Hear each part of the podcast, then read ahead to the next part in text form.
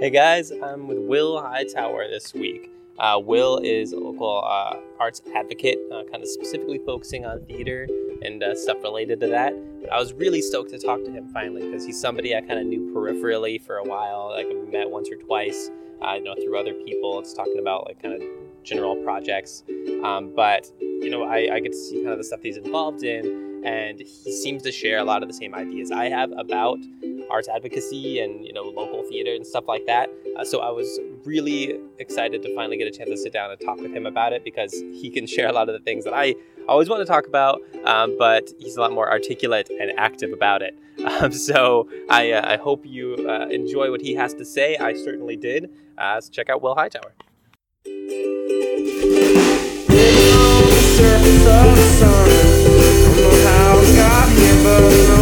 Stay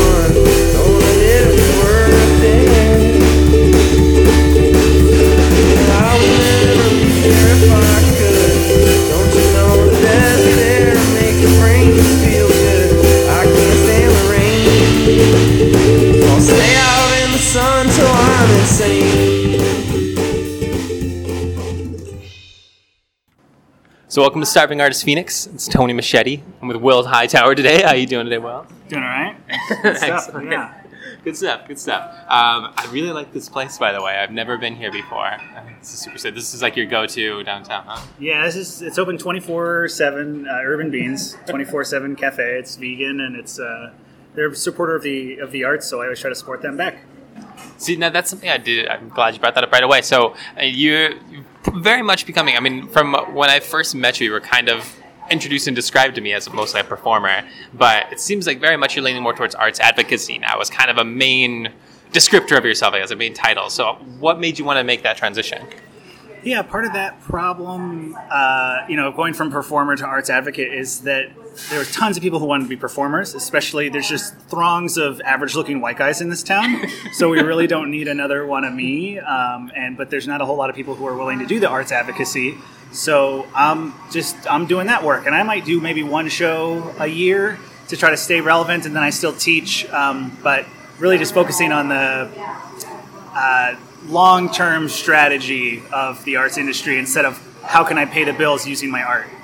Yeah. So, right off the bat, I mean, as an advocate for the arts, knowing that you're kind of stepping away from it because the market is so flooded, how do you know what to promote? I guess, how do you kind of take put it upon yourself to be like, I, I need to step behind these guys, I need to focus on this? Yeah, um, sort of like when you're doing comedy. I did stand-up comedy for a while too. When you're doing comedy, it's like, well, how do I know what jokes are funny? And it's like, well, do the jokes that you like, and you'll find an audience. So I get behind the theater that I like, and my favorite theater for the past uh, seven years has been Stray Cat Theater. So Which you've taken a board position now. Right. So I'm on the I'm on the board and now I'm board president um, for Stray Cat Theater, which is very exciting and keeps me awake at night. Um, because now the the stakes are much higher. Um, because I'm sort of steering the ship in a way that I I fail a lot. Like in in the nicest way. I try a lot of things and I fail a lot. And when you're the board president, you have to be a little more risk adverse. And so I'm kind of worried about that. But uh, I'm just going to continue to fail in my own arts advocacy and try not to put that risk on Stray Cat. Just try to direct and consolidate all your failures to your personal life, if possible. so, well, how do you reconcile that? How do you marry that idea of? I mean, in the arts, it seems like so much of what we do is about taking risk, especially what Stray Cat does. I mean, they're kind of known for pushing the boundaries and doing some really interesting and powerful things. So, how do you kind of reconcile, you know, still taking those risks, like not just doing Thoroughly Modern Millie every season, and uh, and still making sure you bring in a profit?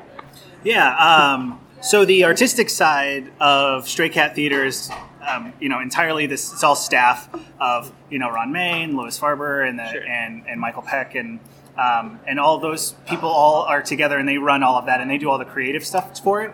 The board is just more involved in the. Um, the fundraising and the strategic planning of you know how are we going to work together to accomplish these goals and sort of fill in the gaps um, because there's not a, a full-time staff of people working on things so i don't have to worry about the artistic part and that's what i like is that they take all the artistic risks that they want what i want to do as the board is make it more possible to take more artistic risks without having to worry about financial insolvency, I guess.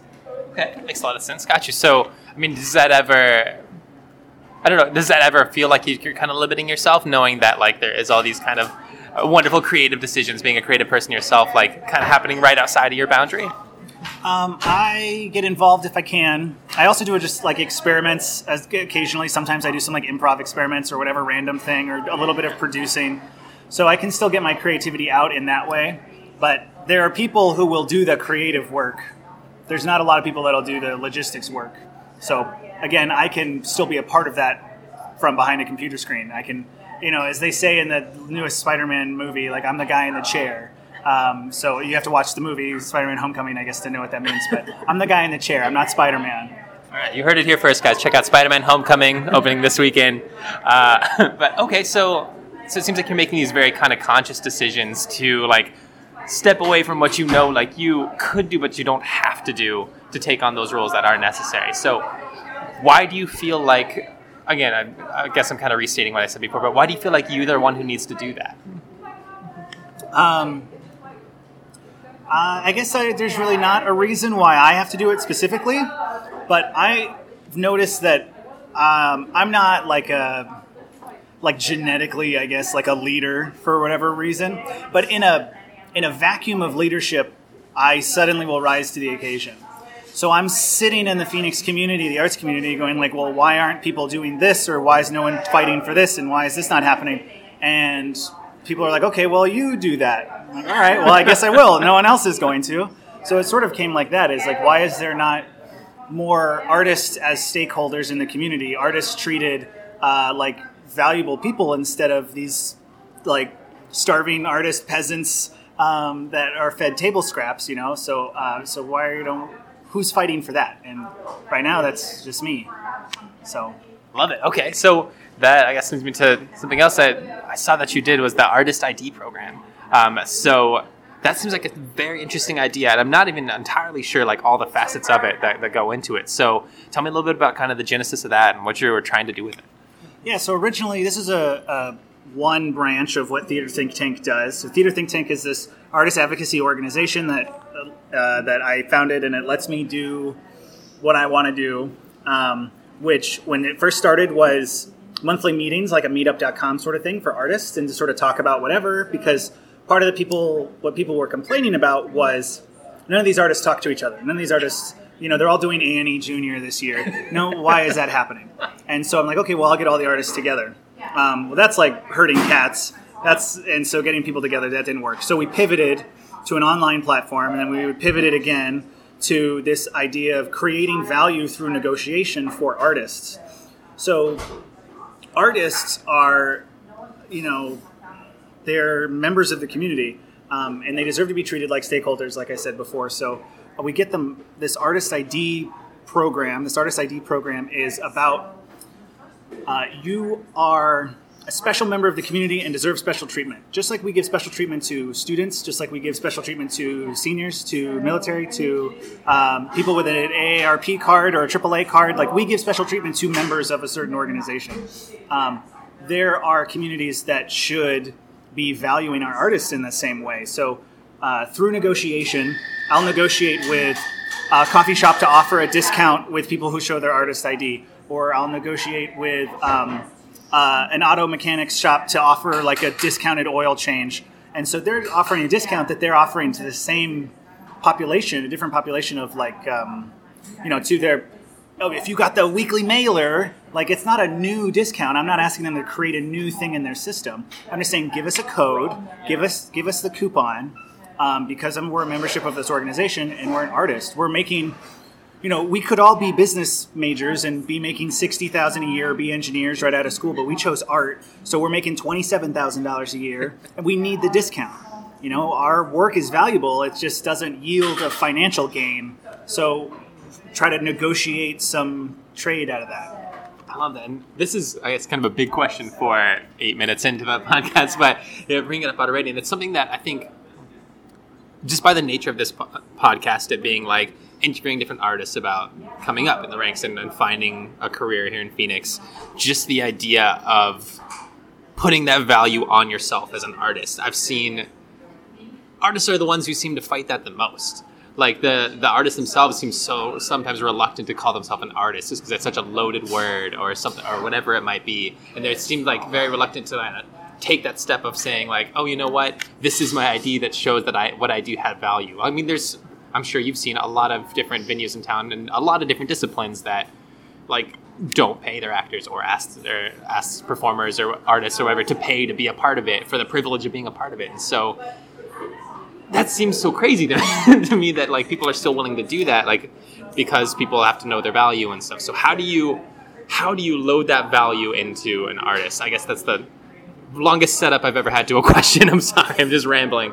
But um like how do you like kind of take this opportunity that you have these artist ids to show an artist they do have value So this is a small part of a greater movement that we are, you know, you're going to hear this phrase a lot where we're treating artists as stakeholder. We're treating artist as a a stock holding member of the community.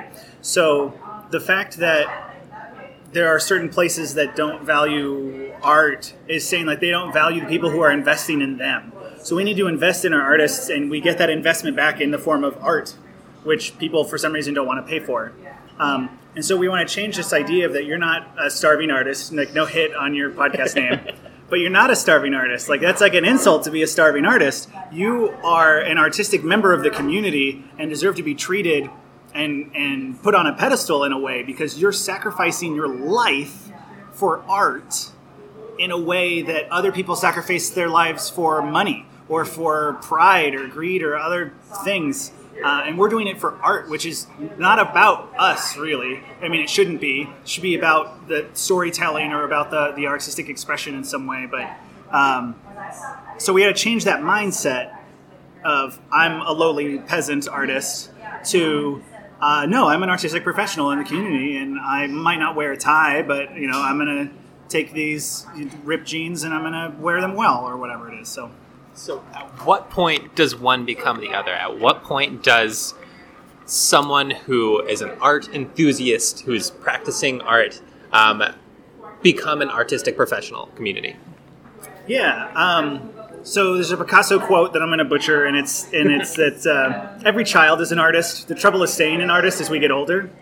And so, because I teach youth and teens, and I've been doing that for about seven years or so, um, I have to come to the table with that mentality that every child is an artist, and that we want to treat creativity like we treat other skills, like we treat math skills and, and literacy and, and computer technology skills. We need to treat creativity in the same way. Because you can have someone who can read and write, uh, but they're not creative. What are they going to read and write about?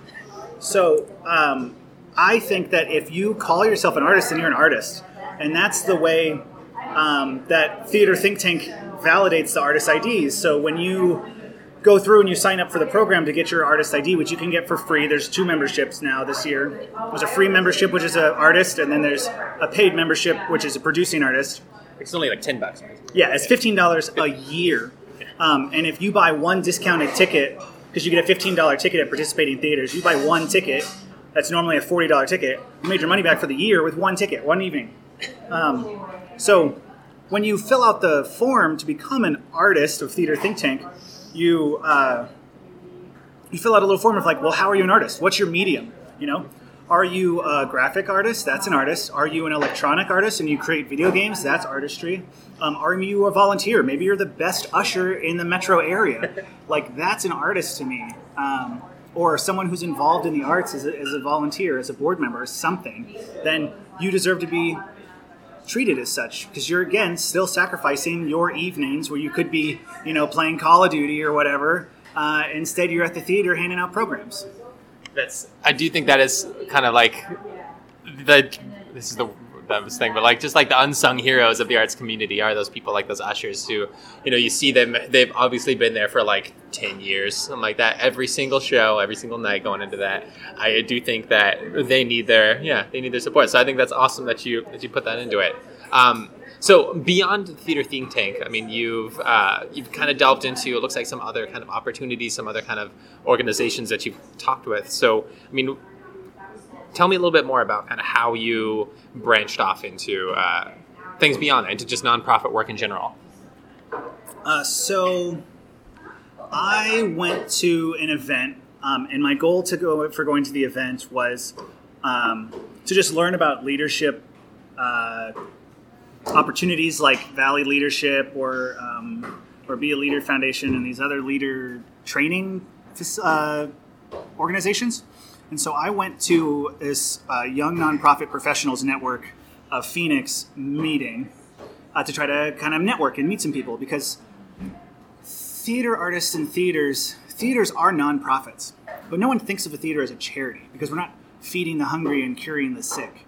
So, but we are still nonprofits, and we do still apply for grants, and we still need that mentality. So, I'm trying to bring a bunch of artists into the Young Nonprofit Professionals Network, which I'm also on the board for because I apparently hate free time. um, so I'm trying to bring artists into that community so we think strategically the way nonprofits think. Because theaters think, well, what's this season? What's this season? Okay, now this season, and then one season at a time. Nonprofits think, what's our three year plan, our five year plan, our 10 year plan? How many, we're not going to cure cancer in a season. We're going to try to do it over several years, in 10 years or so, or maybe diminish uh, polio or something, which has been done. But um, because I mean, Thanks to nonprofits. yeah, thanks to nonprofits, they fix things, you know. Um, so was that March of March of Dimes? I guess they're successful, but um, and they've moved on to other things. They've pivoted to other things. So uh, low birth weight or something. I don't know. I don't know. Something like that. Um, so trying to network and empower people to say that you're an artist, and the way that we sort of I don't want to say pity, but there's really no other word for it. The way we pity like public school teachers, where you go, "Oh, you're a public school teacher. You're so selfless. You're so brave. You're so all those things." You know, artists need a little bit of that. So you work for a nonprofit. You work for um, a nonprofit that uh, feeds the hungry and cures the sick. You're sort of viewed as like a nonprofit hero. But if you're a marketing professional for a theater, you're just like any other, you know, corporate suit out there, viewed wise, you know? But we are still making that sacrifice. The amount of money that, again, to go back to this, the amount of money that um, people can make in the nonprofit sector versus the money they can make in the profit sector is it's almost double. And I watch myself and my wife go these different ways where I continue to go arts, education, and nonprofits, and then she continues to go profit, profit, profit company, and she's making twice as much money as I do, and and she's just going to have a much better career trajectory where I will probably be in the same position forever because where am I going to get this? Where do these nonprofit CEOs come from? From the corporate sector. You know, they get their money and their their training all from the corporate sector, and then they come to the nonprofit sector, and they're heroes now. Yeah, they slum it. Yeah, yeah, they slum it in the nonprofit sector, taking two million a year instead. You know, and there's an interesting um, TED talk on that, uh, or a video called "The Way We Think About Nonprofits Is Dead Wrong." Uh, so you could Google that if you're at your computer. Don't Google it if you're driving. Um, and so that sort of talks about the way that we uh, we as Americans will gladly pay the producer of violent video games thirty million dollars a year and put him on the cover of a magazine. But um, if you take any money, two million dollars from uh, a, cha- a cancer charity, that you're a villain, even though the difference thirty million, two million, same job. Very interesting. Now, I mean, you you brought something up, like just with kind of the given that a theater or an artistic institution like that is going to be a nonprofit. They don't have to be, though. I mean, there are for-profit theaters out there. Like I'm assuming there's for-profit galleries and stuff out there. So why why would somebody go that direction? Do you know? I mean, why why one and not the other? Yeah, it depends what you're trying to do. Um, so, you know, the basic breakdown is if you Google, like, should I be a nonprofit or should I be a for profit? It's going to ask you one question. And that's really, why are you doing what you're doing? And if the answer is for the good of the people, you should be a nonprofit. And if the answer is for money, then you should be a for profit entity. And so you think of the same thing for why you want to do theater. Why am I doing this storytelling? Why am I going to spend so much of my life putting together a show? Uh, is for the money? Then yeah, be a for profit company, sure. But if it's for the good of the people, it's for the good of the community, for storytelling as an art form, then be a nonprofit. So you literally have to ask yourself, am I doing this for profit or not for profit? Right. and there's your answer. Absolutely. Okay, it's just interesting. I, I, I like that. I, I'm not gonna do Okay, um, so for this, I, I want to kind of jump back a little bit because I'm getting ahead of myself too. Um, so before you've thrown all these things together, before you've uh, kind of delved into these projects so far and, and getting into YNP and all that stuff, you were like a performer. I don't want to say just a performer, but you were like, you know, uh, kind of working show, uh, doing stand up, doing improv. So, what got you into the arts? What got me into the arts? Yeah. Um, well, I could go back to. I'm a junior in high school, and I am going to go to. I've already applied for college. I'm going to. I got a full ride scholarship to ASU for computer science, and I'm going to be a computer scientist. I'm going to make video games. That's what I want to do. computer class I signed up for my junior year uh, gets canceled. I get my elective, which is theater. So I'm sort of introduced into theater, and then at the same time, I didn't know this because I was like 16, 17, but I was also struggling with very severe depression. And so through acting and, and creating art in that way, it taught me how to be human even through depression. It taught me how to put on a smile and fake it through uh, a day in a way that allows me to be a successful human being that depression wouldn't normally allow you to be. Acting taught me how to act human. And so I got addicted to being human. I got addicted to what other people would call normal. and so then I uh, gave up the full ride scholarship to ASU for computer science and I went to a community college for theater and then got my associate's degree and then transferred and uh, yeah, just did the theater route. Just like that. Now, do you feel like, I mean, just the way that you put that, I'm curious, because I mean, it does seem to be a pretty common thing in, in the arts to, you know, have people who have those kind of issues to, to find their, their solace somehow in doing the arts. Do you feel like at any point that's not a healthy way of looking at it? Do you feel like the ability to act human rather than, um, I don't know, I guess find some other kind of means to, to rectify it is the best way of going about it? I know that's kind of close to you, so I'm curious. Yeah, uh, I would say the short answer is no. Um, that acting is therapeutic, but it's no replacement for therapy. And they say that about all art forms. Um, I hear it most often with improv that improv is therapeutic, but it's not any substitute for therapy. So I've been reading a lot of self help books on depression. I take multivitamins and I take medication. I have a psychiatrist and a, and a therapist, and I go to these meetings all the time, these doctor's appointments. Um, which is why I work for the state because they have very good benefits, um, and they can afford me the luxury of healthcare. Um, and so, no, you can't just have depression and then act on in the evenings and on the weekends and be okay. Um, it can be an outlet, but you'll never fix the underlying problem. Your symptom is sadness. Your disease is depression. So you need to fix the disease. Isn't that like a Rocky Horror quote or something like that too? Like Probably. I don't even remember what it was right now. But anyways, um, okay. So talking about improv too, as um, not only just like a, a means to uh, give yourself some therapy, give yourself some expression, but um, you have created a seminar based off of like tenets of improv to like actually have like leadership skills and stuff like that. So how did you discover that connection on your own, and how did you kind of put that into a professional presentation?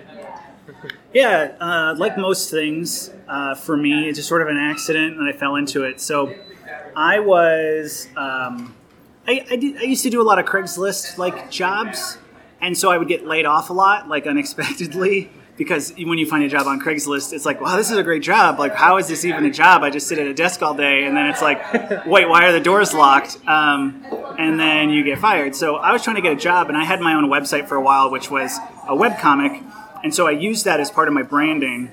Um, and so I wrote a blog. So when I directed people from my resume to my website, it wasn't like a dick joke or something. It was like a blog that looked professional. And um, and so the, there was one job application that was like, we're looking for people who can write blogs about thought leadership. And so I was like, what is thought leadership? I looked up that. That just means that you're a leader in thought. It's just a fancy word for you think first. I don't know. And so I wrote this blog about the idea of, of plussing, which is a brainstorming technique that like corporations use, uh, which is an improv skill. It's just saying yes and. And then I said these are other ways that improv skills inform your boardroom presence. And then, uh, so I did that, and then like years went by, and it never really helped me get a job, but um, not in marketing anyway. And then uh, my wife's a member of an organization and uh, like a society of marketing professionals, and they needed they wanted an end of the year improv show, but like we were talking about earlier, they didn't want to pay anybody, um, and so we were like, well, you know what, we can do something better. We'll give you instructional improv, applied improv, they call it. So um, we took my blog and we just turned it into a one hour seminar, so interactive seminar where we uh, do name games and we do yes and exercises, and then we talk about how. Uh, how to use that in the boardroom of, of, of plussing and, and how to how active listening will improve all of your relationships and how you should come to your supervisor with answers, not questions. Just like in an improv scene, you should come with what are like gifts. Um, and that saying yes and is about validating, saying, "Oh, I need six months off of work. I'm sorry, I can't. I need six months. Please give me six months." And then they don't have to say yes and take another six months because you're fired. Um, they just say, "Yes, I understand. You feel overworked, and here's a solution that I can do. We're going to hire someone else." You know, and so they come to these realizations by being open to it in a way that only improv can let you do. So did you do like formal improv classes yourself, or did you just kind of jump in with the troupe and start playing around? Or? Uh, pretty much that. I just kind of got into, uh, and again, and just sort of fall into things. Um, I got in with a, a troupe, and we started doing. There was a troupe was called Inappropriate, um, and we were inappropriate improv. That's such an improv team name. I know, right? Isn't it such an improv team name? So we were so inappropriate, but then I was too inappropriate, and I got kicked out of that improv troupe. But uh, I was like, "What's the line here?" Um, so, uh, but then I started to do long form improv when I was at ASU as part of this improv jam, and there was flyers that were like, "Just come do improv and just jam and just kind of do stuff, no audience, just kind of workshop format." And I did that for about two years of that jam, and I learned so much from professors who would join and grad students who were in it, and uh, and then I would read the books like the Upright Citizens Brigade Improv uh, Comedy Manual, and um, available on Amazon or your local bookstore. And um, they need the plug. They yeah, they need the plug. They really do. Um, and so, sort of self-taught through that, but also, I mean, I've been sort of the same way with acting. I've been teaching acting and improv long before I was qualified to teach acting and improv, which in a way is acting and improvising like a teacher. so I really have just learned from doing in in a way that um, I hope doesn't come back to bite me. well, it's something that I was actually talking about with like the very last podcast that I did with Sydney Jackson is that um, the idea that you don't necessarily have to be a good uh, performer or dancer or whatever it was to be a good teacher of that subject. Like it's, I guess, goes with the old adage of like those who can't do teach, but like the other side of it of um, just the idea that you you can have the skills of teaching and you can understand the theory of it without necessarily like being qualified to do it yourself. That's the way you want to put it. So that's interesting. So I mean, was that something you just felt confident doing right away, or just like I get this, I can pass it on? Or how did you feel like you were able to just kind of step up and be a teacher? Um, I would never say that I'm really confident in anything I do. Uh, I'm sort of like anxiety uh, in sneakers, and uh, I definitely taught my first class when I was 19, and I had no idea what I was doing. But the teacher for the class, because I worked at an acting school, the teacher didn't show up, and so I, as the assistant director, had to step in, and so suddenly I'm teaching a class on commercial acting, um, and I'd never myself booked a commercial, but but I do understand. You know, at that point I had had um, my associate's degree at least, so I was a little qualified.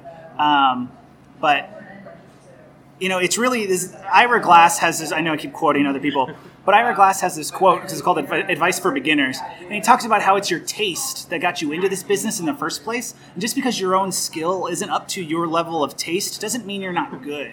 And so, as a teacher, it just means you have much better taste than you have skill a lot of times. Uh, and and I think that's probably where I sit. Is like there there are actors in this town who are amazing. Cathy Dresbach is one of them. If you've ever seen her perform, she's just the choices she makes just blow my mind. And um, I'll never be that, and I understand that. But the fact that I could recognize that she's that good tells me that my taste is somewhere up there. Nice. Okay, I like that. So. So you've been kind of teaching off and on since then. It seems like, and I noticed that you do have a position as a, a coach, at least through through Verve, um, that specifically is for youth uh, acting classes. So, uh, when did you start making the transition to like youth instruction? Yeah, when I was in college, I had like a plan A and a plan B and a plan C. And my plan C was teaching youth. So uh, when I was at ASU, I was majored in theater and I minored in film because I hate money and I was just gonna be poor forever. But then my backup plan, my money maker, if I ever needed money and insurance, was teaching children, which of course is very lucrative. Um, and so I took all of the theater education classes that I could. And so I was in the same classes as teachers and in the same ca- classes as uh, grad students who were doing a Theater for Youth master's course. And I got to learn about uh, course curriculum and learning objectives and things like that in the way that the other theater people in my program were not learning about. So it was sort of a minor, minor in education, in theater education, that uh, I was sort of covering my bases with Plan A, Plan B, and Plan C of which was already doing acting in the first place is already a Plan B. So I don't know where I'm at in the alphabet, but um, yeah. So it's just something that I I always came to as a as a backup. And I think that eventually, if you're not careful, you will become your high school theater teacher. And I definitely think that because I taught high school for a little while too. Uh, You, I definitely became my high school theater teacher. How do you mean, how do you mean that? Go ahead, elaborate.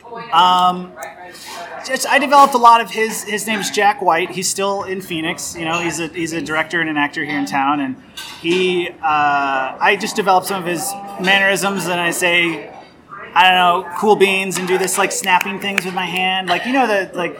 Just feels like tropes of a high school theater teacher. I do those things.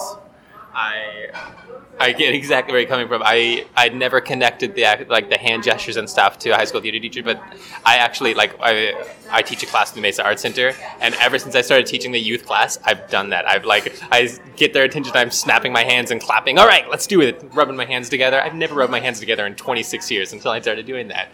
Very interesting. Now it's brought to my attention. Okay, cool. So. What's the difference, I guess, for you between teaching a peer and teaching a youth? For me teaching teaching the youth is is very much about teaching. Like let me tell you the introductory basics. Let me tell you about how this is going to happen. And um, and we sort of ex- explore in a more more guided way.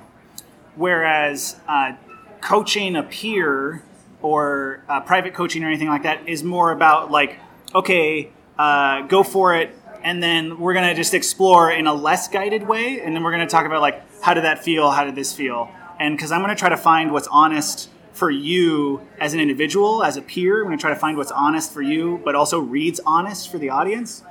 But for youth i'm like can you just say the words? Say the words and look in my direction when you're doing it or you know don't don't look into the camera. Stop looking into the camera. Stop looking into the camera. Um, so with that it's more of technique but with coaching a peer it's more about just exploration Interesting. Okay. I mean, do you feel like you have a preference at any point, or is it just different sides of the same coin? yeah it's different different sides of the same coin I, I, I there's something great about seeing a light bulb turn on in a child's eyes for the first time when they finally get it um, or they just like knock this commercial out of the park like very very kick cereal like uh, whatever but like when you see them mean what they say in an acting way and that's not just reciting the words like it's it's pretty rewarding but then also coaching someone to a new level um, is also very rewarding. And the way that we're exploring, like, oh, I never really thought about it this way. I never really looked at it from that perspective. And seeing, uh, just reminding us that we will find more things in the positive and then, then find more things because we were positive. And then this positive feedback loop um, is, is different, is another type of rewarding. You know, it's, it's setting up a foundation versus uh, jumping off that foundation and just, you know, free falling, seeing what's going on. Nice, I like that. Now, um, since you've been teaching and stuff, you've you've had looks like teaching artist positions in a couple different theaters around town, and it seems like they're almost kind of simultaneous um, in some cases. Yeah, you've been working at a couple different theaters. By your your wide eyed expression, I, I can say, yeah, that's accurate. Um, beyond just like the, the time constraint on you, I mean, do you feel like you're ever like put in a competitive situation? Like I I feel like in the arts we have just an interesting situation as like uh, talent, basically, when when you're the talent being passed around, like you're going to all these different, basically competing companies. So, do you are you ever aware of that in your positions, like uh, being on the other side of it, the producing side of it? Um, I don't think that there is competition for art in this town because there's not enough demand for it. So I don't think that art or arts education is ever in competition for anything other than maybe like grants, um, because there's just a limited number of dollars that can go around. But um, I'll teach for you know I've been teaching for Youth Theater for seven years and been teaching for Verve for a couple of years, and I've taught for Arizona School for the Arts, and I've taught for Child's Play, and I've taught for Arizona Jewish Theater, and I just teach at all these places because you have to. You have to do everything in order to make rent in this town. Um, uh, and so there's no one's ever approached me with like a non-compete. The only industry that's gotten close to that has been the film industry. So I'd say the film industry is very competitive um, in this town, and the film training industry uh, is also sort of shady in the Star Maker School sort of thing. Like, we'll bring all your kids from from Youth Theater to my studio. No, no, no, it doesn't work that way. That's like specifically unethical, um, and I'm not going to do that. And so that's the only time where I felt there was competition was with like who could make the most, you know, Disney stars. Who's going to have the next Emma Stone? Who's going to have the next Emma Stone? I already have. I, okay, because I'm a Valley Youth Theater and I have Right. Emma Stone, but I already had a, a student of mine who is on the, now on the Disney Channel, and I'm like, I don't need another one of those. Um, I don't want no more. Fa- just all go into accountancy after this. Like, just go, just be something else other than an artist because I don't. You know, it's it's it's tough work. You know, and I, and seeing people just like when the reward that you get when people have that light turn on in their eyes, you can see that stamped out in someone's eyes too. Um, and so find other ways. Like in order to be an Emma Stone, planets have to align, um, and you're sti- that's a statistical improbability for you, for me, for these people.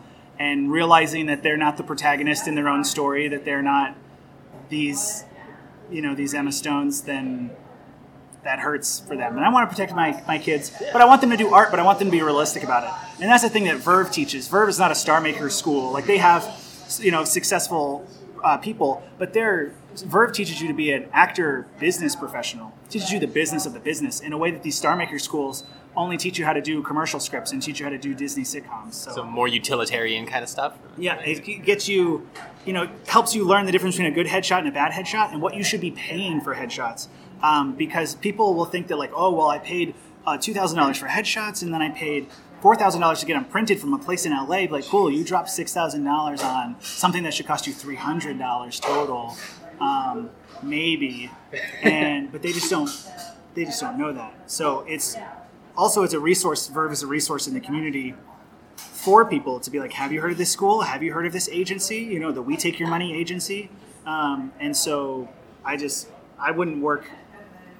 I, I did a lot of shady things in the past to make money, you know, uh, but I, I would work for Verve forever because they're just so ethical and upstanding. So That's excellent. But I mean, at a certain point, you you kind of do see like that the frustration and stuff in like an actor, but probably especially a young actor who's kind of just hitting those walls as to like what they're capable of and what they're going to do. So how do you how do you help them avoid that that frustration? How do you help them keep the light in their eyes and not like have it dim like a lion at the zoo? Like Yeah, um, I would think that they need to be investing in themselves. That just because they didn't get that show, they didn't get that big contract, they didn't get that commercial, that doesn't mean that there's not something else out for them. It might just mean that they have to create the opportunity for themselves. And this is what really took me from uh, from acting to producing was one season. I did six shows, like six paying shows, professional shows. I went to Florida for two of those shows. I did six hard shows, and I was miserable. And I was like, this is not the answer. This is what the life is like, and this is not the answer. So there's got to be something else. And that something else for me was helping other people find their potential from within themselves. Um, and that the frustration is going to be there, but to understand that failure is not the end. Failure is the beginning of something else. It's a pivot. You know, we in start tech up tech startups, we talk about this company did this and then failed, and then they pivoted and now they're this and now it's fantastic. Well, artists have to pivot all the time too. Um, we just think of it as juggling, like, oh, I'm, I'm, juggling teaching and I'm juggling acting and I'm juggling being a server. Um, but really, it's like we got to pivot what we do differently. I'm a much better teacher than I am a performer, so pivot to doing that. Oh, I'm a pretty good consultant, so pivot to that. And you find what works from you, what works for you from from losing your balance, uh, which is not falling down. It's very different. Interesting. So failure is just kind of like another step, basically. Yeah. In the whole journey. I like that. Now, one of those uh, theaters, I remember you mentioning it earlier, um, that you helped out was Arizona Jewish Theater. So, is there anything different in a situation where you're dealing with like a specific subset or a specific culture um, dealing with the arts? Um, well, Arizona Jewish Theater unfortunately is not around anymore. They I did their their final show. That's I'm also kind of a swan song here. So like if you do a show and you cast me, chances are like statistically it'll be your last show. So I did Actors Theater's last show, Arizona Jewish Theater's last show. I was part of Tempe Little Theater's last season. So um, you know, I closed. It's probably for the best that you don't act as much anymore. Yeah, yeah, yeah. I'm just tired of closing places, and, and that was part of it. Why I got involved in helping theaters too was like I got to be an answer. You know, I can't just continue to cash these checks from theaters and then wonder why are there no checks from theaters uh, because because you know we need people to be writing those checks. So I'll be one of those people. Um, but as far as the specific population goes, I wouldn't say that it's any different. Most specific populations want um, they just want to belong, and so you you know theater is really a great way to foster uh, a safe minds sort of place where everyone belongs. Um, and you see that in other subcultures as well, like at the comic cons and stuff like that, where it's like, oh, all these nerds that belong to with each other. Um, and so we just want to make sure that um, that we're creating, you know, we're like we're all nerds, we're all theater nerds, we're all you know uh, belong in our way. But I wouldn't say that it's any different than um, teaching, you know, private school kids or anything else. You know what I mean? Interesting. Well, going off of that though, because I know, I mean, you've mentioned like all of your kind of marketing experience and stuff as well. Um, while we've been talking, like a lot of, I feel like a lot of the times with those like specific sets, even with like bigger things like Comic Con and stuff, part of that wanting to belonging is outreach um, and just trying to make other people understand, you know, how you're all the same and how you just want to belong. Um, so, I mean, how do you foster outreach if you're in like a subset of community? Because I feel like, especially in theater, it's really easy to just perform to other theater people. Especially when you're like doing more experimental stuff, more more weird stuff. It's it's harder and harder to get that kind of widespread interest. So, from a marketing standpoint, I mean, what do you do? So there's this difference between like diversity and inclusion. And one of the differences for me about inclusion is that you're telling a story that means something to someone else other than yourself. So if I'm going to go perform my one man show called Will Hightower Had a Terrible Life, and I'm going to go perform it at Space 55 downtown, people, the only people who are going to see that are my personal network, my outreach of Will Hightower fans. So my wife and my cat, and that's it. And uh, so what, what I'd want to do to reach out to people is tell a story that appeals to them, not one that appeals to to only me, uh, which is different than the finding the comedy from earlier. Um, so community theater is about like, oh, well, my niece is Annie, so i want to go see her in Annie, and that's community theater, and that's the mission of community theater, and that's fine. Um, but if you're trying to do something other than that, you need to appeal to people in a way that that television doesn't, the way that Facebook doesn't, the way that uh, these other mediums do not appeal to them, and that's for telling a story with visceral reactions and emotions and actors and human response, human connection. And that's what theater can give them. But they need a human connection about something that matters. No one's gonna, you know, pay twenty dollars to watch me struggle with a like, you know, my mental illness on stage unless they also have an interest in mental illness. They might all watch me struggle with a toaster on stage because we all encounter a toaster at some point. So if I can make that worth watching for twenty dollars, then yeah, more human like condition uh, to explore. But uh, we need to to reach out by telling the stories of people we want to come. So you're talking about inclusion and, and telling stories that are more visceral and more um, kind of urgent, I guess, more more you kind of immediate with everything. So do you feel like that's something that can't be captured on film? I mean, you've you've done both. You have experience with both. Is there some, just some things that work in one that don't one the other? Yeah, um, it's a different kind of storytelling. It's it's like sculpting is not any more, uh, you know, communicative or whatever than than painting is. It's just a different medium. So, like painting, film is inherently a two dimensional art form. You're only seeing two dimensions when you watch film, and sculpting is 3D. Theater is 3D. So, um, it's just it's different in the way that in how you're along for the journey and there's more of a suspension of disbelief in the in the way that film goes but you could do more with it as well um, when I talk about Spider-Man again, we talk about Spider-Man Homecoming versus Spider-Man Turn Off the Dark, uh, the Broadway show. So um, some things have to be live because you have to experience them live and you have to see the real human struggle with this thing. But um, no one's going to watch. Have you ever watched recorded improv?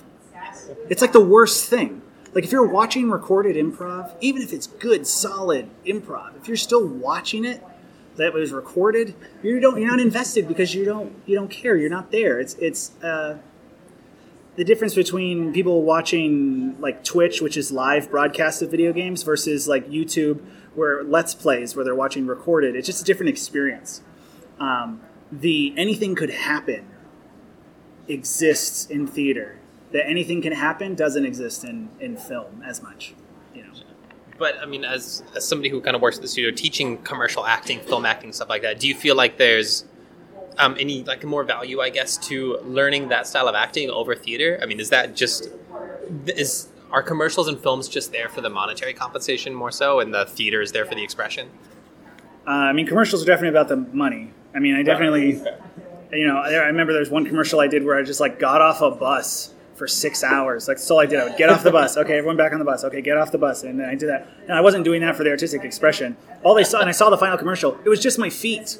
Like, it wasn't even me, you know? So it was, that's definitely not for the artistic expression. But then when I get to do John by Annie Baker with Stray Cat Theater last season, which is a three hour long show where a lot of it is just in total silence. Like there's parts where I'm just eating cereal for 15 minutes, like, and that anything could happen in that moment. You know, am I going to choose Fruit Loops? Who knows? Um, I tried to choose the low sugar cereals, but because um, we ate, I ate a lot. I ate a lot on that show. Um, uh, I, now I don't even know what I'm talking about. I'm just thinking about food now at this point. Um, so I mean, I, I, guess yeah. Going back to the question is like, do you do you feel like film is for the money and theater's for the love? I guess. Uh, I mean, they're both about the storytelling. Um, you do the commercials for the money. You can do. It's just a different different technique. Um, when theater, you're almost. You know, when I teach theater, I talk about athletic acting and I talk about um, being at peak performance and peak. Like, people don't talk the way that they speak in a play. That's not human. But in film, you might get away with being a real person, capturing real life in a real situation, possibly. But theater is like these aren't real people. They're up on a stage. Even though they're real people, they don't talk like this and move like this. They don't all face out towards the audience like that. Um, and so it's just different techniques. Uh, but I think that you need to know how to do, you know, both to be a, a well-rounded actor. But um, it's it's just your your preference. It's your painting or your sculpting. I like that. I like that a good way of looking at it. Um, okay, so uh, I like to ask a couple things, and I'm kind of wrapping things up. Um, the first thing I like to ask is just: Is there any other artists of any discipline? Doesn't have to be actors or whoever, be any discipline. Um, uh, you just want to give a shout out to anybody we should be looking out for. Oh uh, yeah, I'd want to shout out to Giante Lemons, who's someone who I'm helping with Theater Think Tank. We're producing events and sort of experimental things of improv. Uh, he's a great member of the community. Of course, shout out to my artistic director of Stray Cat Theater, which is Ron May. We have the Roast of Ron May coming up on August 4th. You could get tickets for the Roast of Ron May uh, at straycattheatre.org. Um, and then finally, I would want to just shout out to my, my wife, Jennifer. Um, she, you know, we met in the theater, her and I, but she's more of like a logistical stage manager person, and she's guided me so much on how to do these logistics, how to do the the day to day organizational stuff that my creative side doesn't want to do, and so she's like a the the artistry that comes with stage management. She's that, and so I would shout out to to those three people. I smell a sitcom. One's a stage manager, one's an actor. They're in love. Yeah, that's that's a lot of that's a lot of actor stage manager uh, relationships, especially in this town, because actors go, I can't keep it all together, and the stage manager's like, I got you, and then they get married. Uh, that's a good pitch. Um, okay, so um, beyond that, any I know you already kind of brought one up, but any other personal plugs you want to get out there? Uh, yeah, I would say if you go to theatrethinktank.org if you want to get a free membership to get free or fifteen dollar uh, tickets to Stray Cat Theater and other participating theaters. Uh, you can become a member of the Young Nonprofit Professionals Network, uh, YNPN Phoenix, and uh, you can get a membership for twenty five dollars if you are a student, fifty dollars if you're not. I'm working on an artist membership with them, but I just joined the board, so I don't want to push too fast, too hard. Um, and you get free workshops and education and, and get to go to industry events and network with other people with that. Um, Do you have to be like a that's it. working professional and when you're joining up, or is it? No, there's there's no uh, like verification of being a young or nonprofit. It's just sort of it's it's about the energy of a young person because I'm I'm easily on the older side of the room, um, but it, it yeah, and I. Tech, I work for the state, which is not really a for-profit, but they're just really looking for people who have an interest in helping people who are young and in nonprofits. And to put it in perspective, Will's 57, so that's pretty well. Yeah, well, I mean, I'm, I'm 29, but that's I, that's hardly young anymore. I mean, it's still young in the grand scheme of things, but it's not young in the way that I think I teach youth who are 13, you Sure. know, or, or college students who are 21. So. Awesome. Okay. Uh, last thing I'd like to ask is just if you were to encounter someone trying to do what you do, you know, for the first time they're just getting out here in the valley, what kind of advice would you want to give them? Yeah. So for this, um, something that I talk a lot about in my meetings is that, especially if you're a new artist, is you want to get two of the three of the following for anything you do: people, project, paycheck. People, project, paycheck. People, you want to make sure the people you're working with are good people and they're going to treat you right and you believe them and you believe in what they're doing as people. Project that you believe in the project, you want to do you want to invest your time and energy into whatever that project is. It's a script you want to do, a role you want to play. Um, and then paycheck. Is there money there that you, I mean, you might not make money, but are you going to lose money on the deal? And just try to get two of the three people, project, paycheck. Because if you're doing all of these things, so for example, people and project, Stray Cat Theater is some of the best people uh, that I've ever worked with. And the projects they choose are amazing projects that I'll never get to do anywhere else. They've given me opportunities to do roles that well, I'll carry with me forever. Uh, and the paycheck's not enough to pay the rent, but I'm not losing money. So people and project were important enough there. If I were to only work with one of these, if I'm only working for the paycheck, that's called a day job. Um, if I'm only working with the people, like you see these uh, community theaters where they're doing the same shows over and over again, but it's good people, and so it's just like hanging out with your friends and they're good people. You're going to get burnt out on that real quick. And then if you're chasing the projects, which you see a lot in film, you're chasing projects, but you're not making money and you're getting treated like garbage. Any of those things, by doing just one, is going to get you burnt out and turned off from the industry, and it's going to crush that light inside of you that makes you an artist. So get two of the three people, project, paycheck. I love that. People, projects, Paycheck. That's a mantra right there. All right. Thank you so much, Will, for your time. I appreciate it. Thank you. It's been great. Great.